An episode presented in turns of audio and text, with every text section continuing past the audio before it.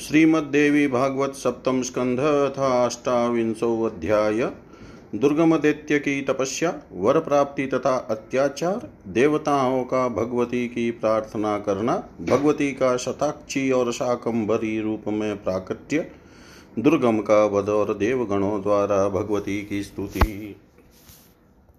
जनमे जय उवाच विचित्रमिदमाख्यानं हरिश्चन्द्रस्य कीर्तितं शताक्षिपादभक्तस्य राजस्य धार्मिकस्य च। शताक्षिषा कुतो जाता देवी भगवती शिवा तत्कारणं वद मुने सार्थकं जन्म मे कुरु। को हि देव्या गुणान् शृण्व, स्त्रीप्तिं याशति शुद्धधि पदे पदे अश्वमेधस्य फलमक्षयमश्नुते।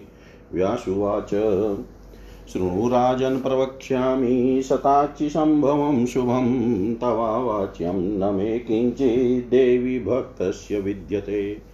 दुर्गमाख्यो महादेत्य, पूर्वं परमदारुण, हिरण्याक्षान्वये जातो रुरुपुत्रो महाकल।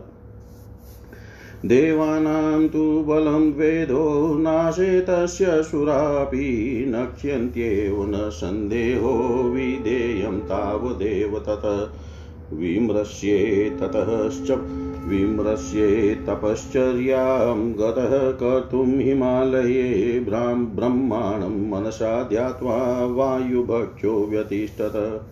सहस्रवर्षपर्यन्तं चकार परमं तप तेजसा तस्य लोकास्तु सन्तप्ता ससुरासुरा ततः प्रसन्नो भगवान् हंसारूढश्चतुर्मुख, ययो तस्मै वरं दातुं प्रसन्नमुखपङ्कज। समाधिस्तं मिलिताख्यं स्फुटमाह चतुर्मुख, वरं वरय भद्रं ते यस्ते मनसि वर्तते। तवाद्य तपसा तुष्टो वरदेशोऽहमागत, श्रुत्वा ब्रह्ममुखाद्वाणीं व्योतितः स समादित पूजयित्वा वरं वव्रे वेदान्देहि सुरेश्वर त्रिषु लोकेषु ये मन्त्रा ब्राह्मणेषु सुरेष्वपि। विद्यन्ते ते तु सान्निध्ये, मम सन्तु महेश्वर। बलं च देहि येन स्याद्देवानां च पराजय। इति तस्य वचः श्रुत्वा तथास्त्वेति वचो वदन्, जगाम सत्यलोकं तु चतुर्वेदेश्वर पर। ततः प्रभृति विप्रेस्तु विस्मृता वेदराशय, स्नानसन्ध्या नित्यहोम श्राद्धयज्ञजपादय विलुप्ता धरणी पृष्ठे हाहाकारो महान्भुत किमिदं किमिदं चेति विप्राऊचु परस्परं। वेदाभाव तदस्माभिः कर्तव्यं किमतः परम् इति भूमौ महानर्थे जाते परमदारुणे। निर्जराः सर्वोत्स निर्जराः सज्जरा जाता हविर्भागध्यवावत रुरोदश तदादित्यो नगरीममरावतीम् अशक्तास्तेन ते योद्धुं वज्रदेहासुरेण च पलायनं तदा कृत्वा निर्गता निर्जरास्क्वचित्। निलयं गिरिदुर्गेषु रत्नशानुगुहासु च संस्थिताः परमां शक्ति ध्यायन्तस्ते पराम्बिकाम्। अग्नौ होमा द्यभावातु वृष्ट्यभावोऽप्यभून्नृपवृष्टेरभावे संशुष्कं निर्जलं चापि भूतलम् कूपवापि तणागाश्च सरितशुष्कतां गता नावृष्टिरियं राजन्भूच शतवाचिकी। मृताः प्रजाश्च बहुधा गोमहिष्यादयस्तथा गृहे गृहे मनुष्याणां भवच्च वंसङ्ग्रह अनर्थे त्वेवमुद्भूते ब्राह्मणाः शान्तचेतस गत्वा हिमवत पार्श्वैरीराधयि शव शिवाम्। समाधिध्यानपूजाभिदेवीं तुष्टुरन्वहं निराहारास्तदा निराहारास्तदाशक्तास्तामेव शरणं ययु। दयां कुरु महेशानि पामरेषु जनेषु हि सर्वापराधयुक्तेषु नेतच्छलाङ्ग्य त्वाम्बिके कोपं संहरदेवेशी सर्वान्तर्यामी रूपिणी, त्वया यथा प्रेरयतेऽयं करोति स तथा जनम् नान्या गतिजना स्यास्य किं पश्यसि पुनः पुनः यथेच्छसि तथा कर्तुं समर्थासि महेश्वरी। समुद्धर महेशानी शङ्का सङ्कटात् परमोत्थिता जीवनेन विनास्माकं कथं स्यात् स्थितिरम्बिके। प्रसीद त्वं महेशानि, प्रसीद जगदम्बिके अनन्तकोटिब्रह्माण्डनायिके ते नमो नमः नमः कूटस्थरूपायै चिद्रूपायै नमो नमः, नमो वेदान्तवेद्यायै, भुवनेश्यै, नमो नमः। नेति नेतेति वाक्येर्या बोधयते सकलागमे, तां सर्वकारणां देवीं सर्वभावेन सन्नता। इति सम्प्रार्थिता देवी भुवनेश्वी, भुवनेशी महेश्वरी अनन्ताक्षीमयं रूपं दर्शयामाश पार्वती।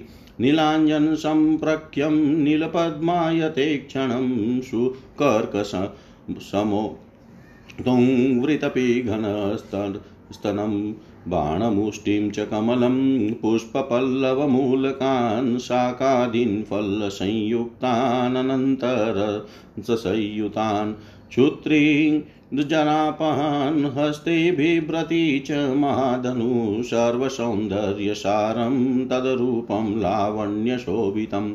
कोटिसूर्यप्रतीकाशं करुणारससागरं दर्शयित्वा जगद्धात्री सानन्तनयनोद्भवा मोचयामाश वारी वारिधारा सहस्रश नवरात्रं महावृष्टिर्भूनेत्रोद्भवेर्जले दुःखितान् वीक्षय सकलान् नेत्राश्रुणि विमुञ्चति तर्पितास्तेन ते लोकासद्य सकलावपि नदीनदप्रवाहस्तैर्जले सम्भवन् नृप संस्थिता पूर्वं सुरास्ते निर्गता बहिः। मिलित्वा ससुरा विप्रा देवीं समभितुष्टुः। नमो वेदान्तवेद्यै नमो ब्रह्मस्वरूपिणी। स्वमायया सर्वजगद्विधात्र्यै ते नमो नमः। भक्तकल्पद्रुमे देवी, भक्तार्थं देहधारिणि, नित्यतृप्ते निरूपमे भुवनेश्वरी ते नमः। स्मचान्त्यर्थमतुलं लोचनानां सहस्रकम्। त्वया यतो धृतं देवी शताक्षी त्वं ततो भव, क्षुद्धया पीडिता मातः, स्तोतुं शक्तिर्न चास्ति न। कृपां कुरु महेशानी, वेदानाप्या आराम्बिके व्यासुवाच इति तेषां वचः श्रुत्वा शाकान् स्वकरसंस्थितान्। स्वादुनि फलमूलानि भक्षणार्थं ददौ शिवा, नानाविधानि चान्नानि, पशुभोज्यानि यानि च काम्यानन्तरशेर्युक्तान्या नवीनोद्भवं ददो शाकम्भरीति नामापि तदिनाथशम्भ नृप ततः कोलाहले जाते दूतवाक्येन बोधित ससैन्यः सायुद्धो योधुं दुर्गमाख्यो वसुरो ययो सहस्रा सहस्राक्षोनि युक्तशरान्मुञ्चस्त्वरान्वितरुरोधदेवसैन्यं तद्यदेव्यग्रे स्थितं पुरा। तथा विप्रगणं चैत्र तथा विप्रगणं चेव रोदयामाश सर्वत ततः किल्किलाशब्दशम्भुदेवमण्डले त्राहि त्राहीति वाक्यानि प्रोचु सर्वे द्विजामरा, ततस्तेजोमयं चक्रं, देवानां परितः शिवा। चकार रक्षणार्थाय स्वयं तस्माद् बहिः स्थिता ततः सम्भवद्युद्धं देव्यादित्यस्य चोभयो शरवशसमाच्छन्नं सूर्यमण्डलमद्भुतं परस्परो सरोद्घस समुद्भूताग्निषु प्रभं कठोर कठोरजाटन कारबधीरीकृतदिक्तत्तं ततो देवी शरीरा तु निर्गता स्त्री। स्त्रीव्रशक्तय कालिका तारिणी बाला त्रिपुरा भैरवीरमा बगला चेव मातङ्गी तथा त्रिपुरसुन्दरी। कामाक्षी तुलजा देवी, जम्बिनी मोहिनी तथा छिन्नमस्ता गुह्यं काली दशसहस्रबाहुका। द्वात्रिंशक्तयश्चान्याश्चतुष्षष्टिमिता परा सङ्ख्यातास्ततो देव्य समुद्भूतास्तु सायुधा मृदङ्गशङ्खवीणादीनादितं सङ्गरस्थलं शक्तिभिदेत्य सैन्ये तु नाशिते अक्षोहिणी शते। अग्रेसरसम्भव दुर्गमो वाहिनीपति शक्तिभिः सह युद्धं च चकार प्रथमं रिपु। महद्युद्धं समभवद्यत्राभूद्र वाहिनी अक्षोहिणी अस्तुता सर्वा विनष्टा दशभिर्दिने। तत एकादशे प्राप्ते दिने परमदारुणे रक्तमाल्याम्बरधरो रक्तगन्धानुलेपन कृत्वोत्सवं महान्तं तु युद्धाय रतसंस्थित सरम्भ ऋणेव महता शक्तिसर्वा विजित्य च। महादेवी रथाग्रे तु स्वरथं सन्न्यवेशय। ततोऽभवन् महद्युध्यं देव्यादेत्यस्य चोभयो। प्रहरद्वयपर्यन्तं हृदयत्राशकारकं ततः पञ्चदशात्युग्रबाणान् देवी मुमोच, चतुर्भिश्चतुरो वाहनबाणेनेकेन सारथिं द्वाभ्यां नेत्रे भुजौ द्वाभ्यां ध्वजमेकेन पत्रिणा, पञ्चभिहृदयं तस्य विव्याधजगदम्बिका, ततो वमनस रुदिरं ममारपुरयिषितु। तस्य तेजस्तु निर्गत्य देवीरूपे विवेशः। अथे तस्मिन् महावीर्ये शान्तमासि जगत्त्रयम्। ततो प्रमादय सर्वे तुष्टुभुजर्गदम्बिकां पुरस्कृत्य हरीशानो भक्त्या गदगदया गिरा। देवाऊचु जगद्ब्रह्मविवतेककारणे परमेश्वरी नमः शाकम्भरी शिवे नमस्ते शतलोचने सर्वोपनिषदुद्धघुष्टे दुर्गम् असुरनाशिनी नमो मायेश्वरि शिवे पञ्चकोशान्तरस्थिते। चेतसा निर्विकल्पेन यां ध्यायन्ति मुनीश्वरा। प्रणवार्थस्वरूपां तां भजामो भुवनेश्वरीम्। अनन्तकोटिब्रह्माण्डजननीं दिव्यविग्रहां ब्रह्मा विष्णवादिजननीं सर्वभावैर्नता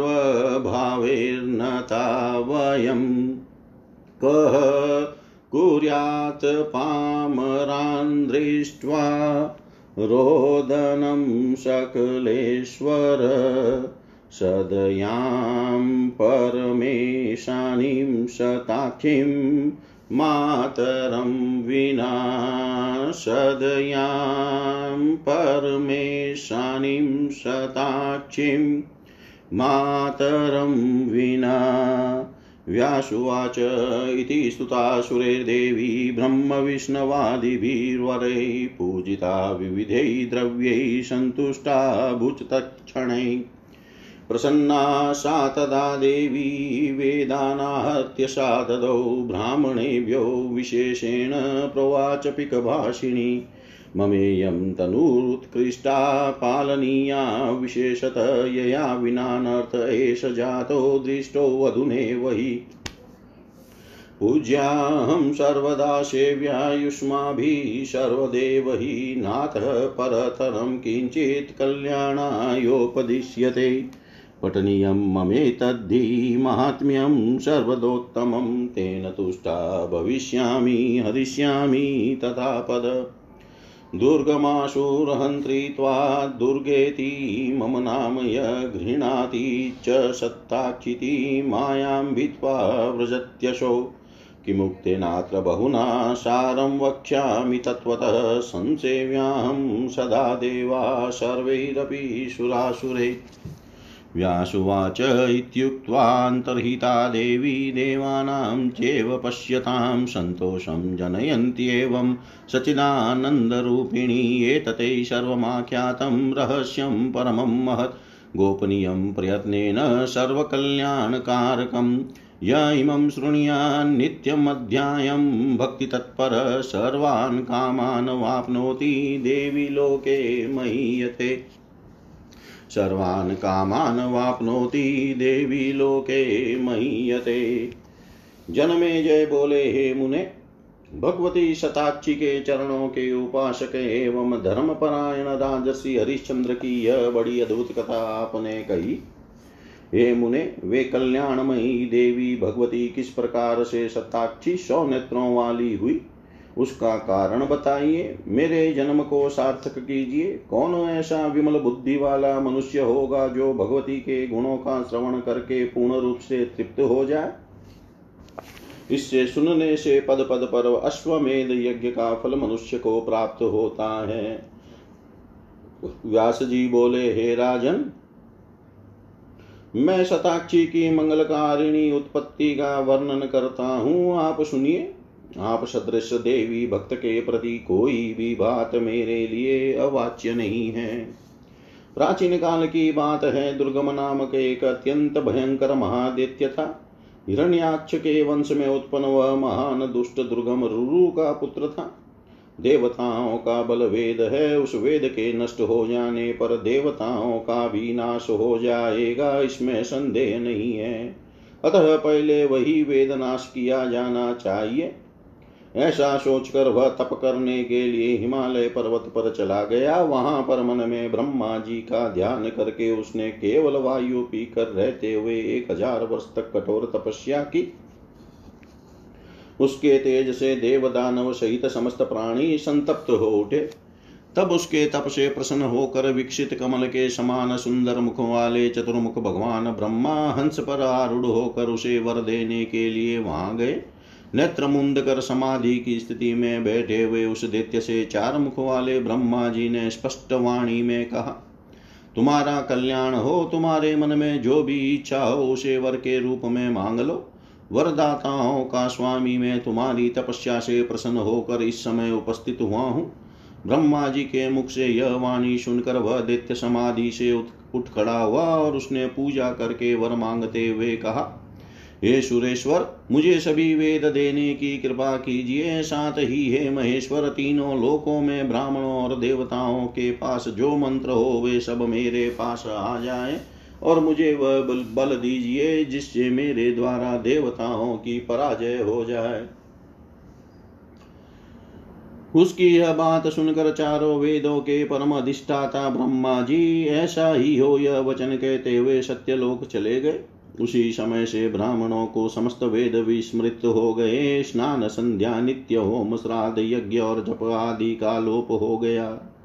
जिससे भूमंडल में बड़ा हाहाकार मच गया। ब्राह्मण आपस में कहने लगे, यह क्या हो गया? यह क्या हो गया? अब इसके बाद वेद के अभाव की स्थिति में हम लोगों को क्या करना चाहिए? इस प्रकार जगत में अत्यंत भयंकर तथा घोर अनर्थ उत्पन्न होने पर अविभाग न मिलने के कारण सभी देवता जरा रहित होते हुए भी जराग्रस्त हो गए, तब उसने देवताओं की नगरी अमरावती को घेर लिया। देवतागण वज्र के समान शरीर वाले उस दैत्य के साथ युद्ध करने में असमर्थ हो गए, अतः भाग कर वे देवता पर्वत की कंदराओं और सुमेरु पर्वत की गुफाओं में स्थान बनाकर परम शक्ति स्वरूपा पराम्बिका का ध्यान करते हुए रहने लगे। हे राजन, अग्नि में हवन आदि न होने के कारण वर्षा का भी अभाव हो गया। वर्षा के अभाव में भूतल शुष्क तथा जल विहीन हो गया। कुएँ, बावलियाँ, तालाब और नदियाँ, ये सभी सूख गए। हे राजन, यह नावृष्टि सौ वर्षों तक बनी रही, जिससे बहुत सी प्रजाएँ और गाय, भैंस आदि पशु मर गए। इस प्रकार घर घर में मनुष्यों के शव के ढेर लग गए। इस प्रकार अनर्थ के उपस्थित होने पर शांत चित वाले वे ब्राह्मण कल्याण स्वरूपिणी जगदम्बा की आराधना करने के विचार से हिमालय पर्वत पर जाकर समाधि, ध्यान और पूजा के द्वारा भगवती को निरंतर प्रसन्न करने लगे। वे निराहार रहते हुए एकमात्र उन्हीं भगवती में चित लगाकर उनके शरणापन हो गए और उनकी इस प्रकार स्तुति करने लगे। हे महेश्वरी, हम असहाय जनों पर दया कीजिए। हे अंबिके, समस्त अपराधों से युक्त हम लोगों पर कृपा न करना आपके लिए शोभनीय नहीं है। सभी के भीतर निवास करने वाली हे देवेश्वरी, आप अपना कोप दूर कीजिए। आप प्राणी को जैसी प्रेरणा देती है, वैसा ही वह करता है। इस मानव की अन्य गति है ही नहीं। हे महेश्वरी, आप बार बार क्या देख रही हैं? आप जैसा चाहें, वैसा करने में पूर्ण समर्थ हैं। हे महेशानी उत्पन्न हुए घोर संकट से हमारा उद्धार कीजिए। हे अंबिके, जीवनी शक्ति के अभाव में हमारी स्थिति कैसे रह सकती है? हे महेश्वरी, आप प्रसन्न हो जाइए। हे जगदम्बिके आप प्रसन्न हो जाइए। अनंत कोटि ब्रह्मांड की अधीश्वरी, आपको बार बार नमस्कार है। कुटस्थ रूपिणी देवी को नमस्कार है। चित रूपा देवी को बार बार नमस्कार है। वेदांतों के द्वारा ज्ञात होने वाली को नमस्कार है। और अखिल भुवन की स्वामिनी को बार बार नमस्कार है। संपूर्ण आगम शास्त्र ने तीन तीन वचनों से जिनका ज्ञान कराते हैं, हम सब प्रकार से उन सर्व कारण स्वरूपिणी भगवती के शरणागत हैं। इस प्रकार ब्राह्मणों के प्रार्थना करने पर, समस्त भुवन पर शासन करने वाली भगवती भुवनेशी महेश्वरी पार्वती ने उन्हें अनंत नेत्रों से युक्त अपना रूप दिखाया।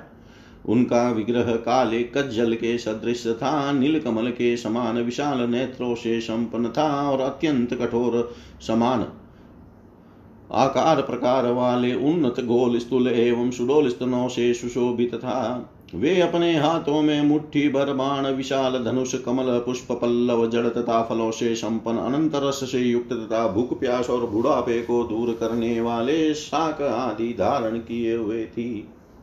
संपूर्ण सुंदरता के सार स्वरूप कमनीयता संपन्न, करोड़ों सूर्यों के समान प्रकाशमान और करुणा रस के सागर स्वरूप उस विग्रह का दर्शन कराकर अनंत नेत्रों के साथ प्रकट हुए जगद्धात्री भगवती समस्त लोकों में अपनी आँखों से सहस्त्रों जलधाराएँ गिराने लगी। इस तरह उनके नेत्रों से निकले हुए जल से नौ रात तक महान वृष्टि होती रही। समस्त प्राणियों को दुखी देख कर भगवती अपने नेत्रों से आँसू गिराती रही। उससे वे सभी प्राणी और सभी औषधियाँ भी तृप्त हो गई। हे राजन, उस वृष्टि के द्वारा सभी नदियाँ और समुद्र जल से परिपूर्ण हो गए। पहले जो देवता छिप कर रह रहे थे, वे अब बाहर निकल आए।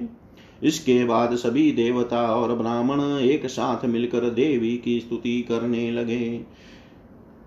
हे वेदांत वेद्य, आपको नमस्कार है। हे ब्रह्म स्वरूपिणी आपको नमस्कार है। अपनी माया से संपूर्ण जगत की रचना करने वाली, भक्तों के लिए देह धारण करने वाली, तथा कल्प वृक्ष के समान उनके मनोरथ पूर्ण करने वाली, हे देवी, आपको बार बार नमस्कार है। सदा संतुष्ट रहने वाली और सभी उपमाओं से रहित हे भुवनेश्वरी, आपको नमस्कार है। हे देवी, हमारी शांति के लिए आपने सहस्त्र नेत्रों से संपन्न अनुपम रूप धारण किया है। अतः आप शताक्षी नाम से विख्यात हो। हे जननी, भूख से अत्यंत पीड़ित होने के कारण आपकी स्तुति करने के लिए हम लोगों में सामर्थ्य नहीं है। हे महेशानी, हे अंबिके, अब आप कृपा कीजिए और हम वेदों को, हमें वेदों को प्राप्त कराइए। व्यास जी बोले, उनका यह वचन सुनकर कल्याणकारिणी भगवती ने उन्हें खाने के लिए अपने हाथ में स्थित शाक और स्वादिष्ट फल मूल प्रदान किए। साथ ही नाना विध अन्न तथा पशुओं के खाने योग्य पदार्थ और अनंत काम्य रसों से संपन्न भोज्य पदार्थ उन्हें नवीन अन्नोत्पत्ति के अन्नोत्पतित के लिए प्रदान किए। हे नृप, उसी दिन से शाकंभरी उनका एक और भी नाम पड़ गया। इसके बाद जगत में कोलाहल मच जाने तथा दूत के सब कुछ बता देने पर दुर्गम नामक दैत्य युद्ध करने के लिए अस्त्र शस्त्र लेकर सेना के साथ चल पड़ा। एक हज़ार अक्षोहिणी सेना से युक्त उस दैत्य ने शीघ्रता पूर्वक बाण छोड़ते हुए पहले देवी के आगे स्थित देव सेना को अवरुद्ध कर दिया और उसी प्रकार उसने सभी ब्राह्मणों को भी चारों ओर से रोक दिया। इससे देवताओं की मंडली में चिख पुकार की ध्वनि होने लगी। सभी ब्राह्मण तथा देवता, रक्षा करो रक्षा करो, इस प्रकार के शब्द बोलने लगे। तत्पश्चात भगवती शिवा ने देवताओं की रक्षा के लिए उनके चारों ओर तेज युक्त चक्र मंडल बना दिया और स्वयं उससे बाहर आकर खड़ी हो गई। तदनंतर भगवती और दैत्य दुर्गम इन दोनों के मध्य युद्ध होने लगा। बाणों की वर्षा से अद्भुत सूर्य मंडल आच्छादित हो गया। बाणों के परस्पर घर्षण से तीव्र प्रभाव प्रभाव वाली अग्नि निकलने लगी। धनुष की कठोर प्रत्यंचा के टंकार से अपने प्रांत भाग तक दिशाएँ भैरी सी हो गई, हो जाती थी। तत्पश्चात देवी के शरीर से अनेक उग्र शक्तियाँ प्रकट हुई। उनमें कालिका तारिणी बाला त्रिपुरा, भैरवी, रम्मा, बगला, मातंगी, त्रिपुर सुंदरी, कामाक्षी, तुलजा देवी, जम्बिनी, मोहिनी, छिन्नमस्ता, गुह्यम काली तथा दस हज़ार हाथों वाली देवी। यह सोलह, पुनः बत्तीस, इसके बाद चौसठ और फिर अनंत देवियाँ हाथों में अस्त्र शस्त्र धारण किए हुए प्रकट हुई। वह युद्ध स्थल, मृदंग शंख, वीणा आदि वाद्यों से गुंज उठा। उन शक्तियों के द्वारा देत्यों की एक सौ अक्षोहिणी सेना का संहार कर दिए जाने पर देव शत्रु व दैत्य सेनाध्यक्ष दुर्गम तुरंत सामने आ खड़ा हुआ और शक्तियों के साथ अद्भुत युद्ध करने लगा। जहाँ वह घोर युद्ध हो रहा था, वहाँ रक्त की धारा बहने लगी। दस दिनों में उस दैत्य की वे सभी अक्षोहिणी सेनाएँ नष्ट हो गई। तदनंतर अत्यंत भयंकर ग्यारहवा दिन आने पर वह दैत्य लाल रंग की माला एवं वस्त्र धारण किए तथा शरीर में लाल चंदन लगाए महान उत्सव मनाकर युद्ध के लिए रथ पर आरूढ़ हुआ। बड़े उत्साह के साथ सभी शक्तियों को जीत कर वह दैत्य महादेवी के रथ के सामने अपना रथ ले गया। अब देवी और दुर्गम दैत्य, इन दोनों में भीषण युद्ध होने लगा। हृदय को त्रास पहुँचाने वाला वह युद्ध दो प्रहर तक होता रहा। इसके बाद भगवती ने पाँच भीषण बाण छोड़े, जिनमें चार बाणों से उसके चार घोड़ों और एक बाण से सारथी को मार डाला। पुनः जगदम्बा ने दो बाणों से उसके दोनों नेत्रों को वेद दिया। दो बाणों से उसकी दोनों भुजाएँ एवं एक बाण से उसकी ध्वजा काट डाली। और पाँच बाणों से उसके वक्षस्थल का भेदन कर दिया। तदनंतर वह दैत्य रुधिर का वमन करता हुआ भगवती परमेश्वरी के सामने मृत्यु को प्राप्त हो गया और उसके शरीर से तेज निकलकर देवी के विग्रह में प्रविष्ट हो गया। इस प्रकार उस महापराक्रमी दैत्य का संहार हो जाने पर तीनों लोकों में शांति व्याप्त हो गई। इसके बाद ब्रह्मा आदि सभी देवता भगवान विष्णु और शिव को आगे करके भक्ति पूर्वक गदगद वाणी में जगदम्बा की स्तुति करने लगे। देवता बोले, भ्रांति तथा विद्याजन्य मोह से युक्त इस जगत की एकमात्र कारण हे परमेश्वरी आपको नमस्कार है। हे शिवे, हे शाकंभरी, हे सतलोचने आपको नमस्कार है। समस्त उपनिषदों का उद्घोष करने वाली तथा दुर्गम नामक दैत्य का संहार करने वाली हे माहेश्वरी, पंचकोश के भीतर सदा विराजमान रहने वाली। हे शिवे, आपको नमस्कार है। मुनीश्वर विशुद्ध मन से जिनका ध्यान करते हैं, उन प्रणव के अर्थ रूप विग्रह वाली भगवती भुवनेश्वरी का हम आश्रय ग्रहण करते हैं। अनंत कोटि ब्रह्मांडों का प्रादुर्भाव करने वाली, ब्रह्मा, विष्णु आदि को उत्पन्न करने वाली तथा दिव्य विग्रह वाली भगवती के समक्ष हम लोग संपूर्ण भाव से नतमस्तक हैं।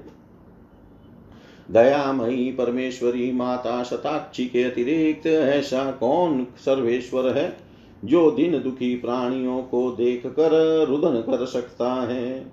व्यास जी बोले, हे राजन ब्रह्मा, विष्णु आदि श्रेष्ठ देवताओं के इस प्रकार स्तवन तथा विविध द्रव्यों से पूजन करने पर भगवती उसी क्षण संतुष्ट हो गई।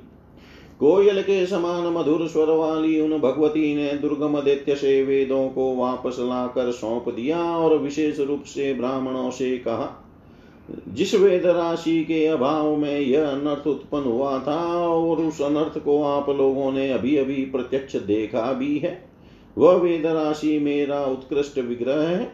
आप लोगों को विशेष रूप से इसकी रक्षा करनी चाहिए। आप लोगों को सर्वदा मेरी पूजा तथा सेवा करनी चाहिए। आप लोगों के कल्याण के लिए इससे बढ़कर कोई अन्य उपदेश नहीं है। आप लोगों को चाहिए कि मेरे इस उत्तम महात्म्य का सर्वदा पाठ करें।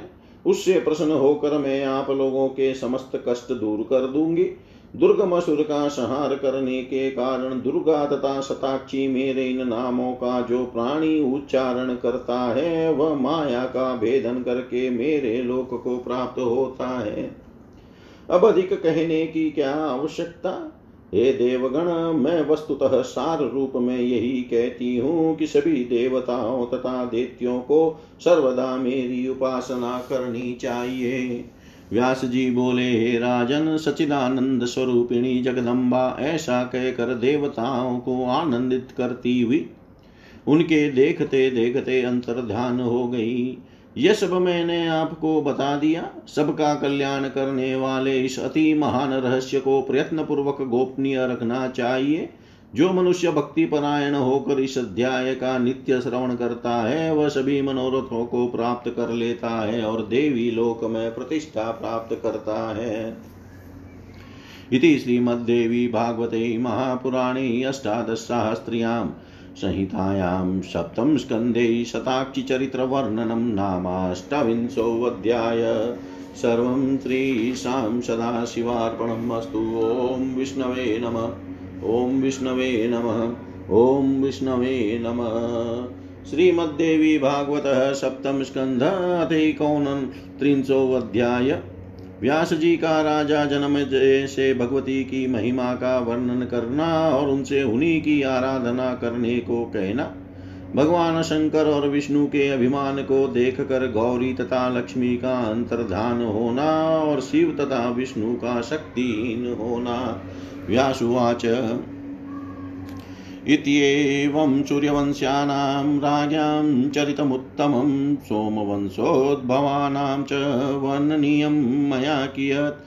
पराशक्तिप्रसादेन महत्त्वं प्रतिपेदिरे राजन् सुनिश्चितं विधि पराशक्तिप्रसादत।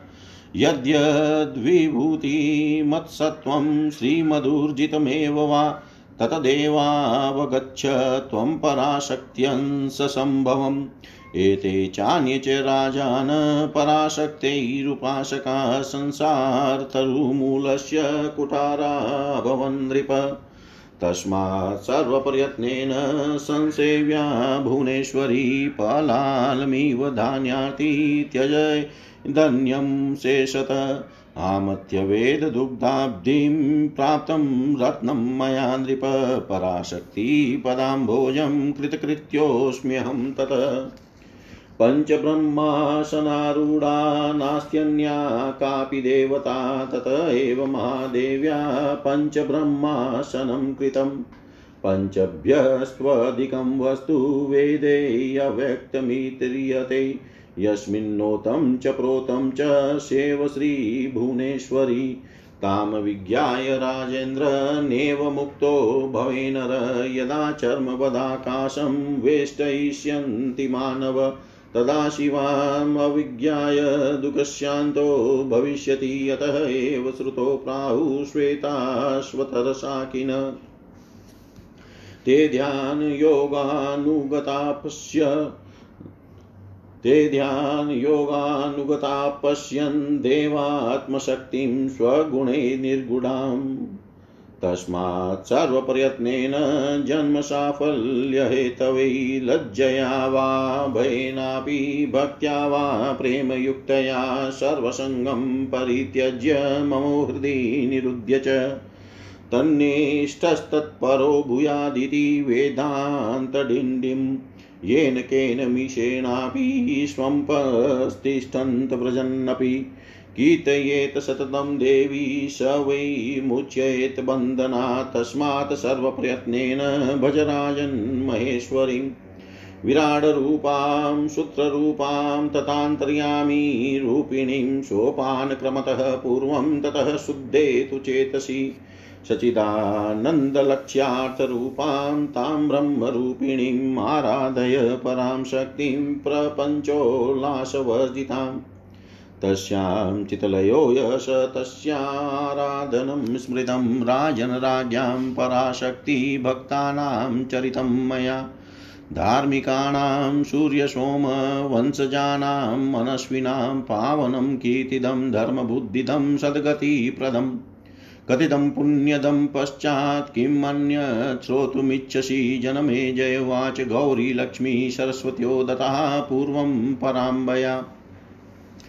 राय हर्यै त्वद्वनाभिपद्मोद्भवाय च तुषाराद्रैश्च दक्षस्य गौरिकन्येति विस्तृतम् शिरोददेश्च कन्येति महालक्ष्मीरिति स्मृतं, मूलदेव्यद्भवानां च कथं कन्या असम्भाव्यमिदं भाति संशयोऽत्र महामुने छिन्दिज्ञानशीनां तं त्वं संशयच्छेदतत्पर व्यासुवाच शृणुराजन् प्रवक्ष्यामि रहस्यं परमाद्भुतं। देवि भक्तस्य ते किञ्चिद्वाच्यं न हि विद्यते।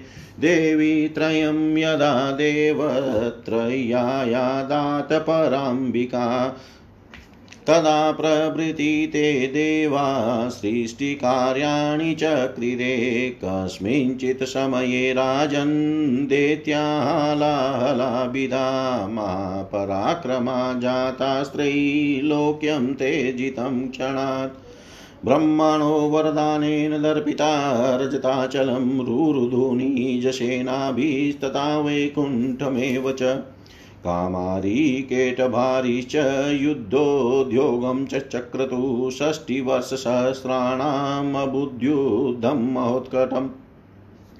हाहाकारो महानाशी देवदानव सेनयो महतात प्रयत्नेन ताभ्यां ते दानवाहता स्वस्वस्थानेषु गत्वा तावभिमानं च चक्रतु स्वशक्त्योर्निकटे राजन् यदवशा देवते हता। अभिमानं तयोर्ज्ञात्वा चलहास्यं च चक्रतु महालक्ष्मीश्च गौरी च हास्यं दृष्ट्वा तयोस्तुतो देवावतीव संक्रुधो मोहिता वादिमायया दुरुत्तरं च ददतुरवमानपुरःसरम् ततस्तदेवते तस्मिन् क्षणे त्यक्त्वा तु नो पुनः अन्तर्हिते च भवतामाकारास्तदा हि अभूत्। निस्तेजस्को च निशक्तिविक्षिप्तो च विचेतनो अवमानातयो शक्त्योर्जातो हरिहरो तदा। ब्रह्मा चिन्तातुरो जात किमेतत् प्रधानो देवता मध्ये कथं कार्याक्षमावमु। अकाण्डे किं निमित्तेन सङ्कटं समुपस्थितं प्रलयो भविता किं वा जगतोऽस्य निरागस। निमित्तं नेव जानेऽहं कथं कार्या प्रतिक्रिया इति चिन्तातुरोत्यर्थं दद्यो मिलितलोचन। पराशक्तिप्रकोपातु जातमेतदिति स्म जानस्तदा सावधान ततस्तो यश्च यत् कार्यं स्वयमेवाकरो तदा स्वशक्तेश्च प्रभावेण कियत्कालं तपोनिधि। ततस्तयोस्तु स्वस्त्यर्थं मनवादीन् स्वसुतानत आव्यामाश धर्मात्मा शनकादिश्च सत्वर। उवाच वचनं तेभ्यः सन्नतेभ्यस्तपोनिधि, कार्याशक्तोऽहं दूना तपः कर्तुं न च क्षम। पराशक्ते स्तुतोषार्थं जगद्भारयुतोऽस्म्यहं शिवविष्णु च विक्षिप्तौ पराशक्तिप्रकोपत। तस्मातां परमां शक्तिं यूयं सन्तोष्यन्त्वतः अत्यन्तद्भुतं तपः कृत्वा भक्त्या परमया युता यथा तो पूर्ववृतौ च स्यातां शक्तियुतावपि तथा कुरुत मत्पुत्रा यशो वृद्धिर्भवेद्भिव। कुले यस्य भवे जन्म तयो शक्त्योस्तु तत्कुलं पावये जगतिं कृत सर्वां कृतकृत्यं स्वयं भवेत्। व्यासुवाच पितामहवचः श्रुत्वा गतः सर्वै वनान्तरे रीरादयिष्रव सर्वै दक्षाद्या विमलान्तरा। पितामहवच श्रुत्वा गता सर्वै वनान्तरे रीरादयिषव सर्वै दक्षाद्या विमलान्तरा। व्यास जी बोले, हे राजन, इस प्रकार मैंने यथ किंचित सूर्यवंशी और चंद्रवंशी राजाओं के उत्तम चरित्र का वर्णन किया। हे राजन, पराशक्ति भगवती की कृपा से उन राजाओं ने महती प्रतिष्ठा प्राप्त की थी। आप यह निश्चित रूप से जान लीजिए कि उन पराशक्ति की कृपा से सब कुछ सिद्ध हो जाता है। जो जो विभूति युक्त अर्थात ऐश्वर्य युक्त, कांति युक्त तथा शक्ति युक्त पदार्थ है, उन सबको आप उन्हीं परम शक्तिमयी भगवती के अंश से ही उत्पन्न समझिए। हे नृप, ये तथा अन्य बहुत से पराशक्ति के उपासक राजा, गण संसार रूपी वृक्ष की जड़ काटने के लिए कुठार के समान हो चुके हैं। अतएव जिस प्रकार धान्य चाहने वाला व्यक्ति पुआल छोड़ देता है, उसी प्रकार अन्य व्यवसायों का पूर्ण रूप से त्याग कर देना चाहिए और संपूर्ण प्रयत्न के साथ भुवनेश्वरी की उपासना करनी चाहिए। हे नृप वेद रूपी क्षीर सागर का मंथन करके मैंने भगवती पराशक्ति के चरण कमल रूपी रत्न को प्राप्त किया है, उससे मैं कृतार्थ हो गया हूँ। पंच ब्रह्म के आसन पर कोई अन्य देवता स्थित नहीं है, अर्थात इन पंच देवों के अतिरिक्त उनका अतिक्रमण करके उनके अधिष्ठाता के रूप में अपना प्रभाव स्थापित करने में कोई अन्य देवता समर्थ नहीं है। अतः ब्रह्म के रूप में मान्यता प्राप्त उन पंच ब्रह्म को भगवती ने अपना आसन बना लिया, अर्थात उन पंच देवों की अधिष्ठात्री शक्ति के रूप में वे अधिष्ठित हुई। इन पाँचों से परे की वस्तु को वेद में अव्यक्त कहा गया है। जिस अव्यक्त में यह संपूर्ण जगत ओतप्रोत है, वह श्री भुवनेश्वरी है हे। राजेंद्र, उन भगवती के स्वरूप को जाने बिना मनुष्य मुक्त नहीं हो सकता। जब मनुष्य आकाश को चरम से आच्छादित कर लेंगे, तब शिवा को न जान कर भी दुख का अंत होगा। जब मनुष्य आकाश को चरम से आच्छादित कर लेंगे, तब शिवा को न जान कर भी दुख का अंत होगा। अर्थात जैसे चरम से आकाश का ढकना संभव नहीं है, वैसे ही शिवा तत्व के ज्ञान के बिना दुख का अंत होना संभव नहीं है। अतः श्वेताश्वर शाखाध्यायी मनुष्यों ने श्रुति में ऐसा कहा है कि उन महापुरुषों ने अपने गुणों से व्यक्त न होने वाली दिव्य शक्ति संपन्न भगवती जगदम्बा का दर्शन ध्यान योग द्वारा प्राप्त किया था। अतः जन्म सफल करने के निमित्त सभी आसक्तियों का परित्याग करके तथा अपने मन को हृदय में रोक कर लज्जा, भय अथवा प्रेममय भक्ति के साथ किसी भी तरह से सम्यक प्रयत्न करके उन भगवती में पूर्ण निष्ठा तथा तत्परता रखनी चाहिए, ऐसा वेदांत का स्पष्ट उद्घोष है। जो मनुष्य जिस किसी भी बहाने सोते, बैठते अथवा चलते समय भगवती का निरंतर कीर्तन करता है, वह सांसारिक बंधन से निश्चित रूप से छूट जाता है। अतः हे राजन, आप विराट रूप वाली, सूक्ष्म रूप वाली, तथा अंतर्यामी स्वरूपिणी महेश्वरी की उपासना कीजिए। इस प्रकार आप पहले सोपान क्रम से उपासना करके पुनः अंतकरण शुद्ध हो जाने पर सांसारिक प्रपंच तथा उल्लास रहित सच्चिदानंद लक्ष्यार्थ रूपिणी तथा ब्रह्म रूपिणी उन पराशक्ति भगवती की आराधना कीजिए। उन भगवती में चित्त को जो लीन कर देता, देना है, वही उनका आराधन कहा गया है। हे राजन, इस प्रकार मैंने सूर्य और चंद्र वंश में उत्पन्न पराशक्ति के उपासक धर्म परायण तथा मनस्वी राजाओं के कीर्ति, धर्म, बुद्धि, उत्तम गति तथा पुण्य प्रदान करने वाले पावन चरित्र का वर्णन कर दिया। अब आप दूसरा कौन सा प्रसंग सुनना चाहते हैं? जनमे जय बोले हे मुने। पूर्व में मणिद्वीप निवासिनी पराम्बा भगवती ने गौरी लक्ष्मी और सरस्वती को उत्पन्न कर उन्हें क्रमशः शिव, विष्णु तथा पद्म योनि ब्रह्मा को सौंप दिया था। साथ ही यह भी सुना गया है कि गौरी हिमालय तथा दक्ष प्रजापति की कन्या है और महालक्ष्मी क्षीर समुद्र की कन्या है। ऐसा कहा गया है। मूल प्रकृति भगवती से उत्पन्न ये देवियाँ, दूसरों की कन्याएँ कैसे हुई? महामुने यह संभव सी बात प्रतीत होती है, इसमें मुझे संदेह है। अतः संदेहों का छेदन करने में पूर्ण तत्पर आप मेरे उस संशय को अपने ज्ञान रूपी खड़ग से काट दीजिए। व्यास जी बोले, हे राजन, सुनिए, मैं आपको परम अद्भुत सत्य बतला, अद्भुत रहस्य बतलाता हूँ। आप सदृश देवी भक्त के लिए भगवती का कोई भी रहस्य छिपाने योग्य नहीं है। जब पराम्बिका ने तीन दे, ने तीनों देवियाँ, उन तीनों देवताओं को सौंप दी, उसी समय से उन देवताओं ने सृष्टि के कार्य आरंभ कर दिए। हे राजन, एक समय की बात है कि हाला हल नाम वाले अनेक पराक्रमी दैत्य उत्पन्न हुए और उन्होंने क्षण भर में तीनों लोकों को जीत लिया। ब्रह्मा जी के वरदान से अभिमान में चुरुन दैत्यों ने अपनी सेनाओं के साथ कैलाश और वैकुंठ को घेर लिया।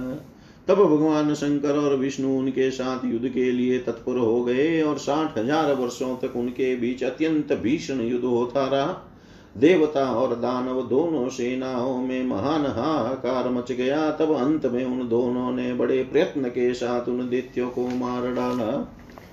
हे राजन, तत्पश्चात वे शंकर तथा विष्णु अपने अपने लोक को जाकर अपनी शक्तियों, गौरी तथा लक्ष्मी के समक्ष, जिनके बल प्रभाव से वे उन दैत्यों को मार सके थे, अपने बल का अभिमान करने लगे।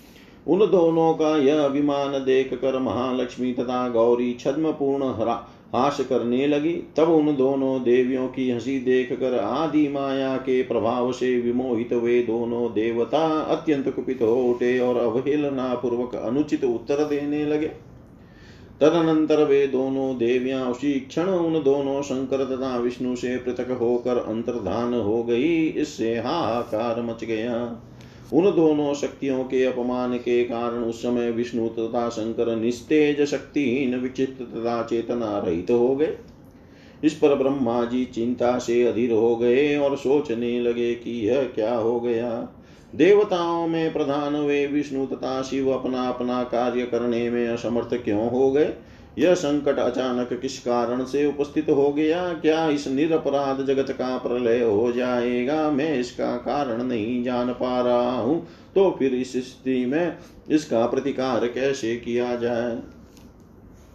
इसी महान चिंता में निमग्न ब्रह्मा जी ने नेत्र बंद करके ध्यान लगाया और तब उन्होंने जाना कि पराशक्ति के प्रकोप से ही यह सब घटित हुआ है। हे नृप श्रेष्ठ यह जानते ही ब्रह्मा जी सावधान हो गए। इसके अनंतर विष्णु तथा शंकर का जो कार्य था, उसे तपोनिधि ब्रह्मा जी अपनी शक्ति के प्रभाव से कुछ समय तक स्वयं करते रहे। तदनंतर धर्मात्मा ब्रह्मा जी ने उन विष्णु तथा शंकर के कल्याणार्थ अपने मनु आदि तथा सनक आदि पुत्रों का शीघ्र आह्वान किया। तपोनिधि ब्रह्मा जी ने अपने समक्ष सिर झुकाए हुए उन कुमारों से कहा मैं संसार के भार से युक्त हूँ, अतः कार्य में अत्यधिक आसक्त रहने के कारण मैं इस समय पराशक्ति जगदम्बा को प्रसन्न करने के लिए तपस्या करने में समर्थ नहीं हूँ। उन पराशक्ति के प्रकोप के कारण विष्णु तथा शिव विक्षिप्त हो गए हैं। अतः आप लोग परम भक्ति से युक्त होकर अद्भुत तप करके उन पराशक्ति जगदम्बा को प्रसन्न कीजिए। हे मेरे पुत्रों, जिस भी प्रकार से शिव तथा विष्णु पूर्व की भांति हो जाए और अपनी शक्तियों से संपन्न हो सके, आप लोग वैसा प्रयत्न कीजिए। इससे आप लोगों का यश ही बढ़ेगा। जिस कुल में उन दोनों शक्तियों का जन्म होगा, वह कुल संपूर्ण जगत को पवित्र कर देगा और स्वयं कृतार्थ हो जाएगा। व्यास जी बोले, पितामह, ब्रह्मा जी की बात सुनकर विशुद्ध अंतकरण वाले उनके दक्ष आदि सभी पुत्र भगवती जगदम्बा की आराधना करने की इच्छा से वन में चले गए। इति श्रीमद्देवी भागवते महापुराणे अष्टादशसहस्र्यां संहितायां सप्तमस्कन्धे भगवतीं समाराधयिषूणां देवानां तपः करणवर्णनं नामेकोन त्रिंशोऽध्याय सर्वं श्रीशां सदाशिवार्पणम् अस्तु। ॐ विष्णवे नमः, ॐ विष्णवे नमः, ॐ विष्णवे नमः।